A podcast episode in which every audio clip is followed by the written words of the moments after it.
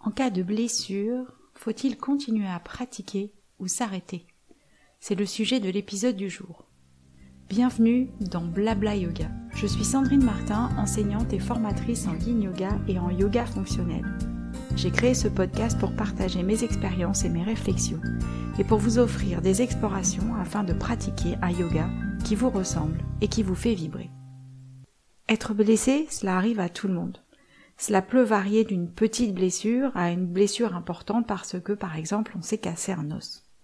Et comment continuer sa pratique si on le souhaite? Avant de répondre à cette question, je souhaite clarifier mon intention dans cet épisode.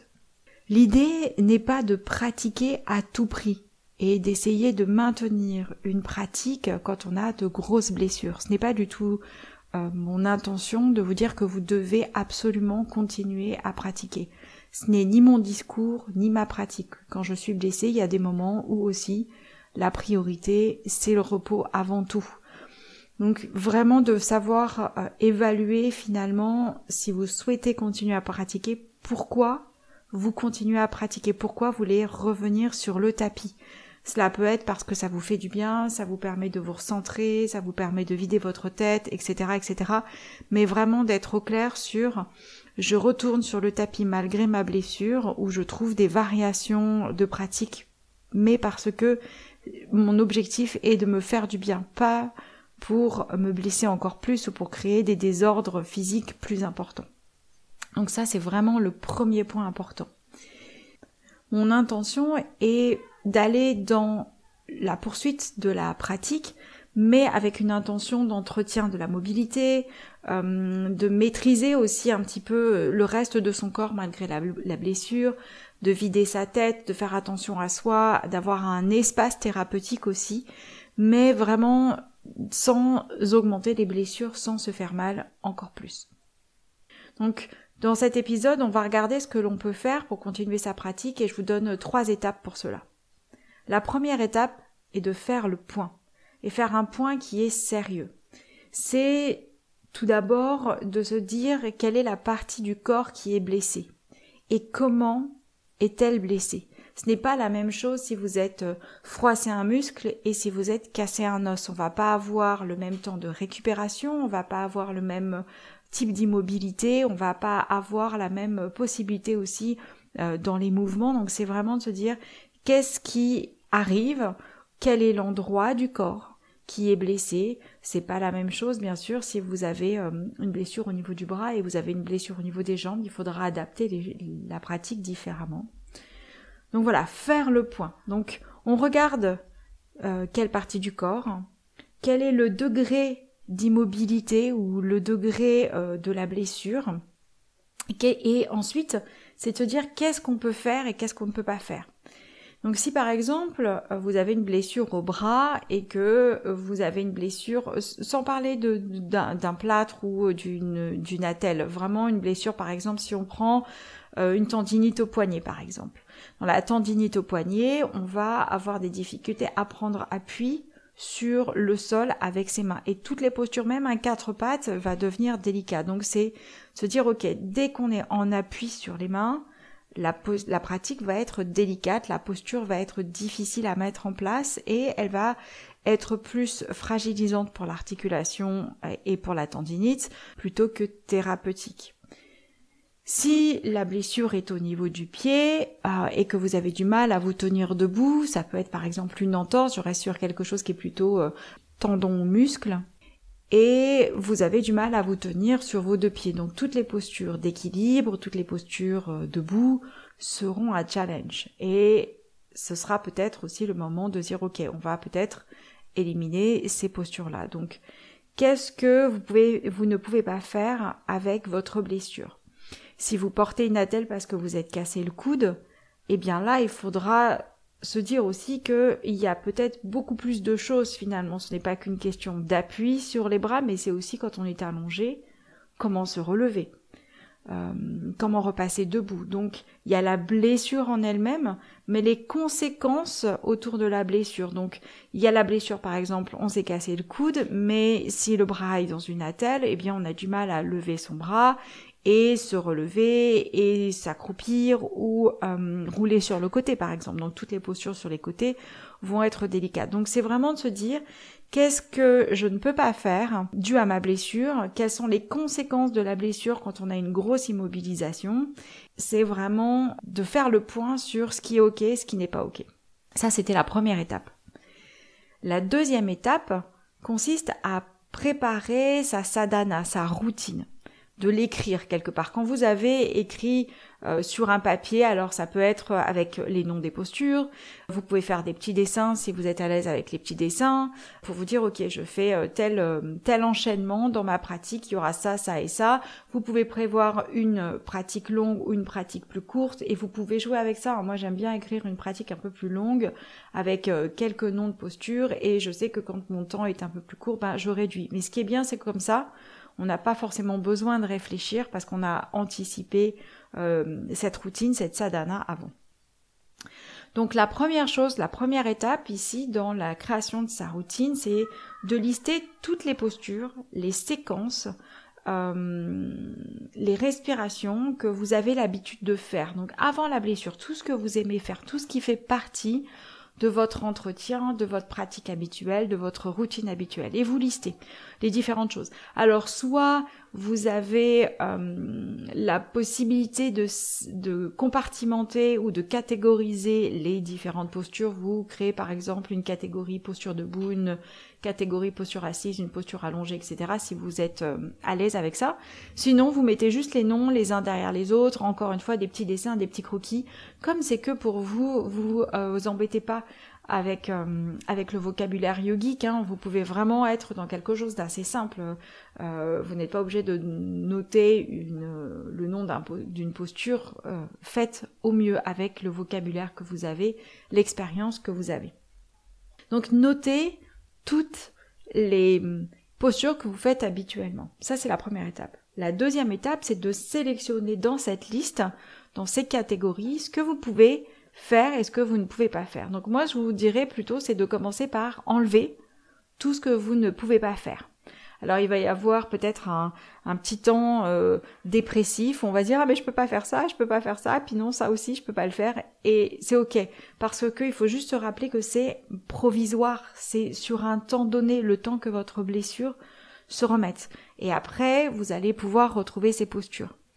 Donc, de regarder qu'est-ce que vous éliminez parce que votre corps ne vous permet pas de faire ce type de posture. Vous les enlevez. Et une fois que vous avez ça, vous reprenez votre liste. Je vous encourage à changer de papier. Euh, et comme ça, vous allez pouvoir mettre au propre tout ce que vous pouvez faire et vous focaliser sur je peux faire ça, je peux faire ça. Il y a beaucoup de, situations comme ça où, euh, par exemple, quand on a des allergies alimentaires, on est focalisé sur je peux pas manger ça, je peux pas manger ça, je peux pas manger ça, et du coup, on a tendance à être un petit peu euh, en difficulté parce qu'on est focalisé sur ce qu'on ne peut pas faire. Et il y a l'autre objectif, c'est euh, la, la, façon de voir un verre plein ou un verre vide, finalement c'est la même la même idée, et de se dire ok, moi je peux pas manger telle et telle chose, mais c'est pas grave parce que j'ai tout un horizon qui s'ouvre devant moi, et je peux manger ça, ça, ça et ça et ça. Donc c'est exactement la même chose ici, c'est de changer sa, ses perspectives et de se dire ok je ne peux pas faire ce type de posture ces catégories de posture mais dans mon panier j'ai ça ça ça ça et ça et peut-être même vous allez vous dire ah ben tiens euh, quand j'ai débuté, je faisais cette posture-là, mais je la fais plus parce que euh, bah, j'ai trouvé une autre posture avancée qui était plus intéressante, plus plus challengeante pour moi. Et j'ai laissé les premières postures et vous vous allez retrouver peut-être les premières postures. C'est une bonne chose de revenir aussi à ce qu'on faisait au début. Donc voilà, c'est de se dire ok, finalement dans mon panier, qu'est-ce que je peux faire? Et si vous trouvez votre panier un petit peu euh, un petit peu juste, pas très grand. Vous pouvez euh, augmenter votre panier avec des respirations, avec euh, des exercices de mobilité, avec des exercices de musculation que vous pouvez récupérer ailleurs. N'hésitez pas à, aller euh, piocher dans d'autres disciplines pour euh, équilibrer votre euh, pratique, votre sadhana, même si elle n'est pas uniquement yogique. Il y aura personne euh, pour vous taper sur l'épaule et pour vous dire bah ça c'est pas yoga, ça c'est pilates ou ça c'est gym. C'est pas grave, il y aura personne, vous ne serez pas foudroyé derrière parce que vous avez fait quelque chose qui sort euh, complètement de la pratique yogique. Si vous avez euh, juste envie de vous étirer, ben étirez-vous. Il n'y a aucun problème là-dessus. Ce n'est que vous avec vous sur votre tapis, c'est ça qui est le plus important et de vous faire du bien aussi. Donc en sélectionnant la liste des postures que vous pouvez faire, ça vous permet de euh, trouver votre pratique, de mettre en place votre pratique. Et c'est pas grave hein, si elle est moins sexy, si vous perdez euh, de la chaleur, si vous perdez du challenge. Faites-vous du bien, prenez soin de vous et de vous dire que ce n'est que provisoire parce que vous avez décidé de continuer à pratiquer pour vous faire du bien, pour euh, votre mental, pour votre cœur, pour être à l'aise dans votre corps malgré la blessure et c'est de vous faire du bien, de prendre soin de vous. Et ensuite, vous allez donc écrire votre sadhana. Alors, il y a plusieurs manières de faire pour écrire sa routine. Il y a ceux qui ont vraiment besoin euh, de quelque chose qui est très écrit, très clair, avec euh, posture 1, posture 2, posture 3, posture 4. Dans ces cas-là, allez-y. Si vous n'avez pas l'habitude euh, d'écrire une séquence parce que vous n'êtes pas enseignant, parce que vous avez une pratique qui n'est pas très grande, vous manquez un peu d'expérience de ce côté-là, eh bien, réfléchissez peut-être en termes de quelles sont les postures debout, quelles sont les postures assises, quelles sont les postures allongées sur le ventre, les postures allongées sur le dos. Une fois que vous les avez euh, réfléchies en termes de catégories, vous serez plus à sur votre tapis parce que vous n'allez pas passer d'une posture debout à une posture assise, à une posture euh, allongée sur le ventre, puis à nouveau à une posture debout, etc. Donc ça vous permettra de mettre votre séquence dans une dans un ordre un peu plus logique parce que c'est vrai que c'est cette logique là qu'on n'a pas forcément au début quand on crée une séquence. Donc vous dire là j'ai les postures debout, là j'ai les postures allongées et je vais passer de l'un à l'autre de telle manière, etc. Et du coup vous avez votre posture A, votre posture B, votre posture C avec des catégories comme ça vous restez vraiment dans une belle dynamique du début jusqu'à la fin.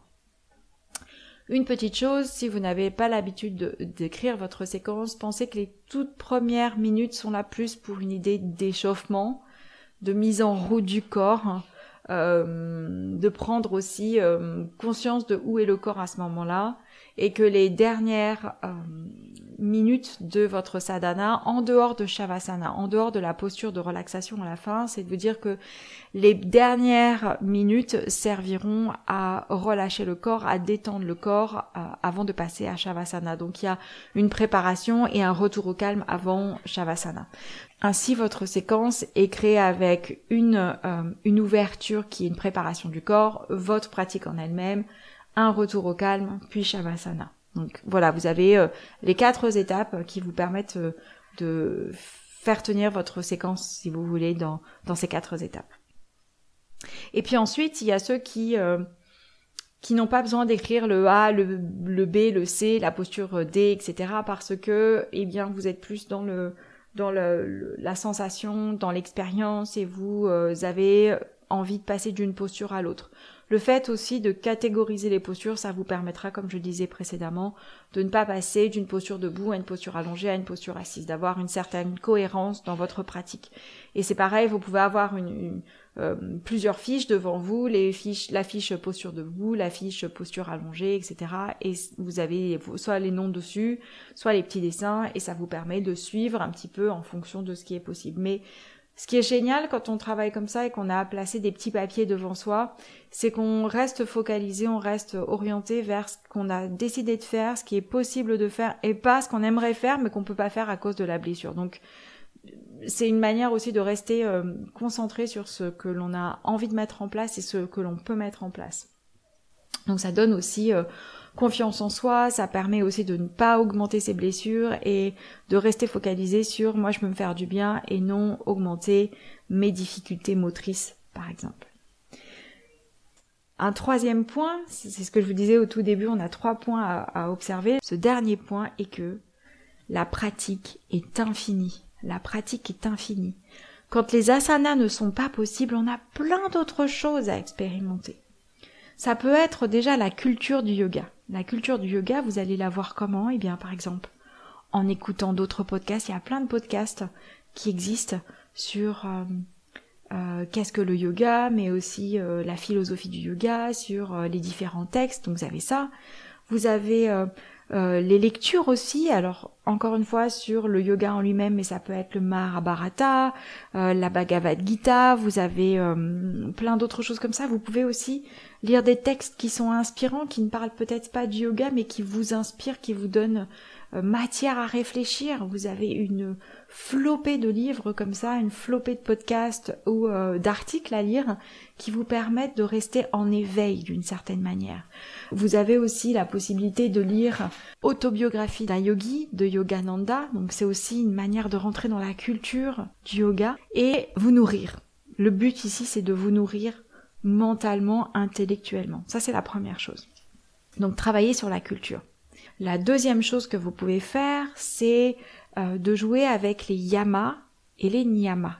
C'est toutes les règles pour soi et les règles sociales que vous retrouvez dans le, yoga. Et là, vous avez vraiment aussi plein de choses à vous mettre sous la dent en trouvant des podcasts, des, textes, des articles qui concernent ces deux branches du yoga que l'on décrit dans les huit membres du yoga Ashtanga. Donc regardez ça, il y a un grand intérêt. Vous pouvez aussi vous tourner vers l'épisode 41 qui parle de Ahimsa, la non-violence, et cela vous permettra peut-être d'aller expérimenter un des yamas ou encore aller vers les niyamas pour favoriser une pratique qui va être encore une fois ici plus mentale, plus relationnelle, euh, plus dans vos comportements, vos croyances, et cela va vous permettre aussi de revenir plus tard sur votre pratique d'asana avec peut-être plus de justesse, plus d'écoute, euh, une culture un petit peu plus ouverte et euh, être moins dans la pratique corporelle et être dans une,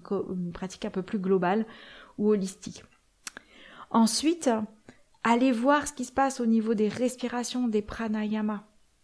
On n'a pas besoin de pratiquer des pranayama très grands, très puissants, euh, complexes aussi. Il suffit parfois juste de s'entraîner à être à l'aise sur des longues inspires, des longues pauses après l'inspire, des longues expires et des longues pauses après l'expire. Vous avez déjà ces quatre phases de la respiration à travailler, à être à l'aise. Vous pouvez décider d'allonger juste les inspires et les expires. Vous pouvez décider de jouer avec les temps de pause après l'inspire ou après l'expire. Vous pouvez essayer de doubler les temps de pause par rapport aux inspires et aux expires. Donc par exemple, pour être plus clair, vous décidez de euh, d'inspirer sur 5 secondes, vous tenez votre respiration ensuite, vous suspendez votre souffle pendant 10 secondes, vous expirez pendant 5 secondes et vous suspendez votre souffle pendant 10 secondes, vous doublez.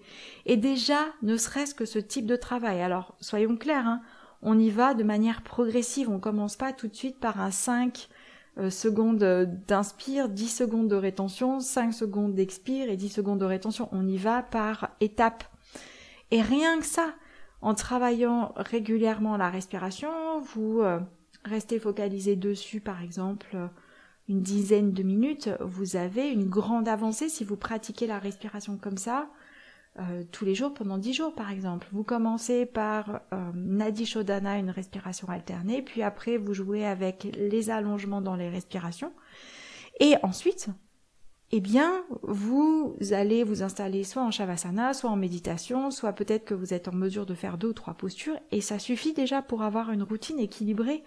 Et en quelques euh, en quelques jours, si vous pratiquez la même respiration tous les jours, vous allez faire des progrès qui sont extraordinaires.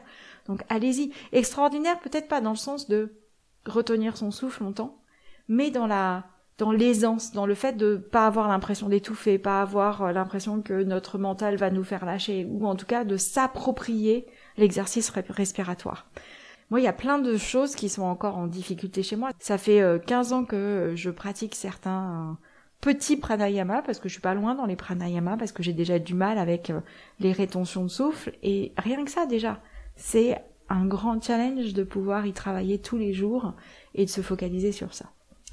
Donc on a parlé de la culture, on a parlé de yama et niyama, maintenant on vient d'aborder le la respiration, les pranayama et le dernier aspect que vous pouvez ajouter dans votre pratique sans aller dans les asanas, eh bien c'est la méditation. La méditation est variée, multiple en fonction des traditions. Vous avez aussi là beaucoup de possibilités, beaucoup de choix sur la méditation. Ça peut être une méditation toute simple qui consiste à s'installer dans une position confortable, à fermer les yeux ou à garder les yeux mi-clos, euh, ce qui est plus une tradition bouddhiste de garder les yeux mi-clos et de regarder vers le sol, ou de fermer les yeux et de euh, rester dans l'immobilité pendant 10, 15 ou 20 minutes et d'observer ce qui se passe en nous. Ça peut être juste ça, la méditation. On n'est pas obligé d'avoir quelque chose qui est complexe, délicat, difficile à mettre en place et qui demande beaucoup d'attention. Vous pouvez juste vous familiariser avec la position que vous avez choisie de rester dans l'immobilité. Alors je dis juste faire cet exercice, mais ce n'est pas anodin, c'est déjà un grand challenge parce que quand on n'a jamais médité ou quand on médite peu, rester 20 minutes sans bouger dans la même posture, c'est un grand challenge. Parce que souvent le corps n'est pas prêt, il y a des tensions qui se créent, il y a tout le blabla du quotidien euh, qui arrive dans notre tête de est-ce que j'ai euh, fait la lessive, est-ce que euh, j'ai mis ça dans mon agenda? Ou qu'est-ce qu'on va manger ce soir, etc. Donc c'est vraiment un grand challenge hein, de pouvoir s'asseoir et de rester pendant 20 minutes sans bouger. Parfois le premier jour ça va, puis le deuxième jour ça va, et le troisième jour ben on anticipe parce qu'on a eu des difficultés sur le des prochains jours, donc on arrive avec un peu d'appréhension. Parfois ça va mieux, parfois ça va moins bien, etc. Donc c'est aussi un grand challenge de finalement revenir dans cette méditation tous les jours. Si vous avez de la de l'expérience dans la méditation, choisissez la méditation que vous avez envie de travailler pendant un temps et allez-y jour après jour, vous restez sur la même, la même intention de manière pareille à avancer, à vous faire progresser, à vous faire euh, observer ce qui se passe d'un jour par rapport à l'autre et est-ce que c'est différent, est-ce que ça se ressemble et ce sera ça votre pratique, de vous dire est-ce que ma méditation euh, est similaire d'un jour à l'autre, qu'est-ce qui se passe en moi et qu'est-ce que cet exercice méditatif me permet de faire de ressentir, d'éprouver, etc. Donc la pratique est infinie, vous avez vraiment plein d'autres façons de faire que de pratiquer les asanas. Et dans tout ça, choisissez à chaque fois une posture qui vous permet euh, de pratiquer avec aisance. Euh, parce que des fois on se dit ah mais oui euh, j'aimerais faire de la méditation mais je peux pas parce que j'ai mal à la jambe je peux pas m'asseoir en tailleur oui mais vous pouvez vous asseoir sur une chaise et pourquoi pas vous allonger s'il faut. Et si pour vous finalement c'est de faire du yoga nidra en écoutant euh, un podcast, en écoutant euh, un, de mes collègues faire un yoga nidra, allez-y si c'est le yoga nidra qui euh, vous permet de continuer votre pratique. Profitez-en. Donc voilà pour aujourd'hui comment continuer à pratiquer avec une blessure. Donc on refait un petit récapitulatif de tout ça. La première chose, c'est de faire le point de où vous en êtes dans votre corps, euh, du degré de votre blessure, du degré de votre immobilité et les différentes conséquences. Donc par exemple, vous pouvez être blessé au niveau du coude, mais vous avez une immobilisation de tout le bras, ce qui fait que par exemple, vous pouvez pas vous allonger sur le côté ou vous asseoir, vous redresser une fois que vous êtes assis sur le sol est beaucoup plus compliqué. Donc ça, c'est la première chose, faire le point. La deuxième chose, c'est d'écrire sa sadhana, d'écrire sa séquence pour pouvoir s'appuyer sur quelque chose et euh, avoir l'esprit libre d'une certaine manière. Pour créer cette séquence, on va éliminer toutes les postures que l'on ne peut pas faire dues à la blessure. Encore une fois, c'est momentané, c'est provisoire. Et puis, vous sélectionnez les différentes postures que vous avez dans votre, euh, dans votre panier, que vous pouvez maintenir, que vous pouvez continuer à faire dans votre pratique euh, quotidienne et peut-être de penser aussi de manière à catégoriser les postures de façon à ne pas passer d'une position debout à une position allongée à une position assise et de recommencer la séquence comme ça, d'être un peu plus euh, cohérent dans votre séquence. Et le troisième point est que la pratique est infinie, il n'y a pas que les asanas, il y a plein d'autres façons de pratiquer le yoga. Ça peut être par la culture, par la lecture, par l'observation de ses comportements, euh, par la respiration et la méditation.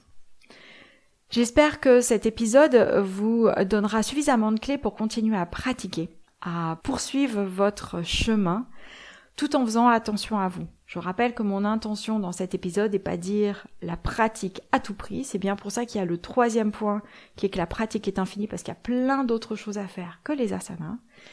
et euh, de faire attention à vous, de prendre soin de vous et de faire attention aux blessures. Pour moi, dans ma façon de travailler, dans ce que j'ai pu observer, je me suis rendu compte que quand on s'est blessé une fois, c'est ça qu'on soit pratiquant ou qu'on soit enseignant, on va avoir une forme d'humilité vis-à-vis du corps, vis-à-vis des autres, parce qu'on sait ce que c'est qu'être en difficulté quand on a du mal à bouger une partie de son corps, et qu'il faut trouver d'autres chemins pour garder la mobilité, la confiance, l'équilibre. Et euh, quand on revient après sur une pratique, on a beaucoup plus de justesse, beaucoup plus d'écoute. On est euh, moins euh, guerrier dans cette euh, dans sa façon de faire et on est parfois plus en écoute de nous-mêmes parce qu'on a on sait ce que c'est que d'être blessé, d'avoir dû récupérer et d'avoir réussi à sortir de cette blessure. Donc je vous encourage vraiment à faire attention à vous, à continuer à pratiquer avec joie et avec justesse tout en restant dans de la liberté, dans de la, de la mobilité, dans le plaisir d'être avec son corps et pas en train de râler parce qu'on s'est blessé. Parce que ça aussi, ça arrive souvent de dire ah je suis blessé et on traite la partie qui est blessée de tous les noms parce que elle nous a fait défaut, euh, on s'est blessé, on n'arrive pas à, à faire ce qu'on voulait, qu'on est euh, handicapé d'une certaine manière euh, dans les gestes du quotidien, etc. Donc faites attention aussi à votre langage intérieur vis-à-vis de cette partie qui est blessée. Oui, elle est blessée, c'est momentané, elle est peut-être là pour vous apprendre quelque chose, mais en attendant, évitez de tirer sur ce, sur cette partie du corps avec vos mots en essayant de dire c'est la faute de, c'est la faute de non. Soyez euh, douce aussi avec euh, cette partie du corps qui est blessée. Merci d'avoir écouté cet épisode. Si vous entendez euh, ces derniers mots, c'est que vous avez été jusqu'au bout de l'épisode, donc je vous en remercie avec grand cœur.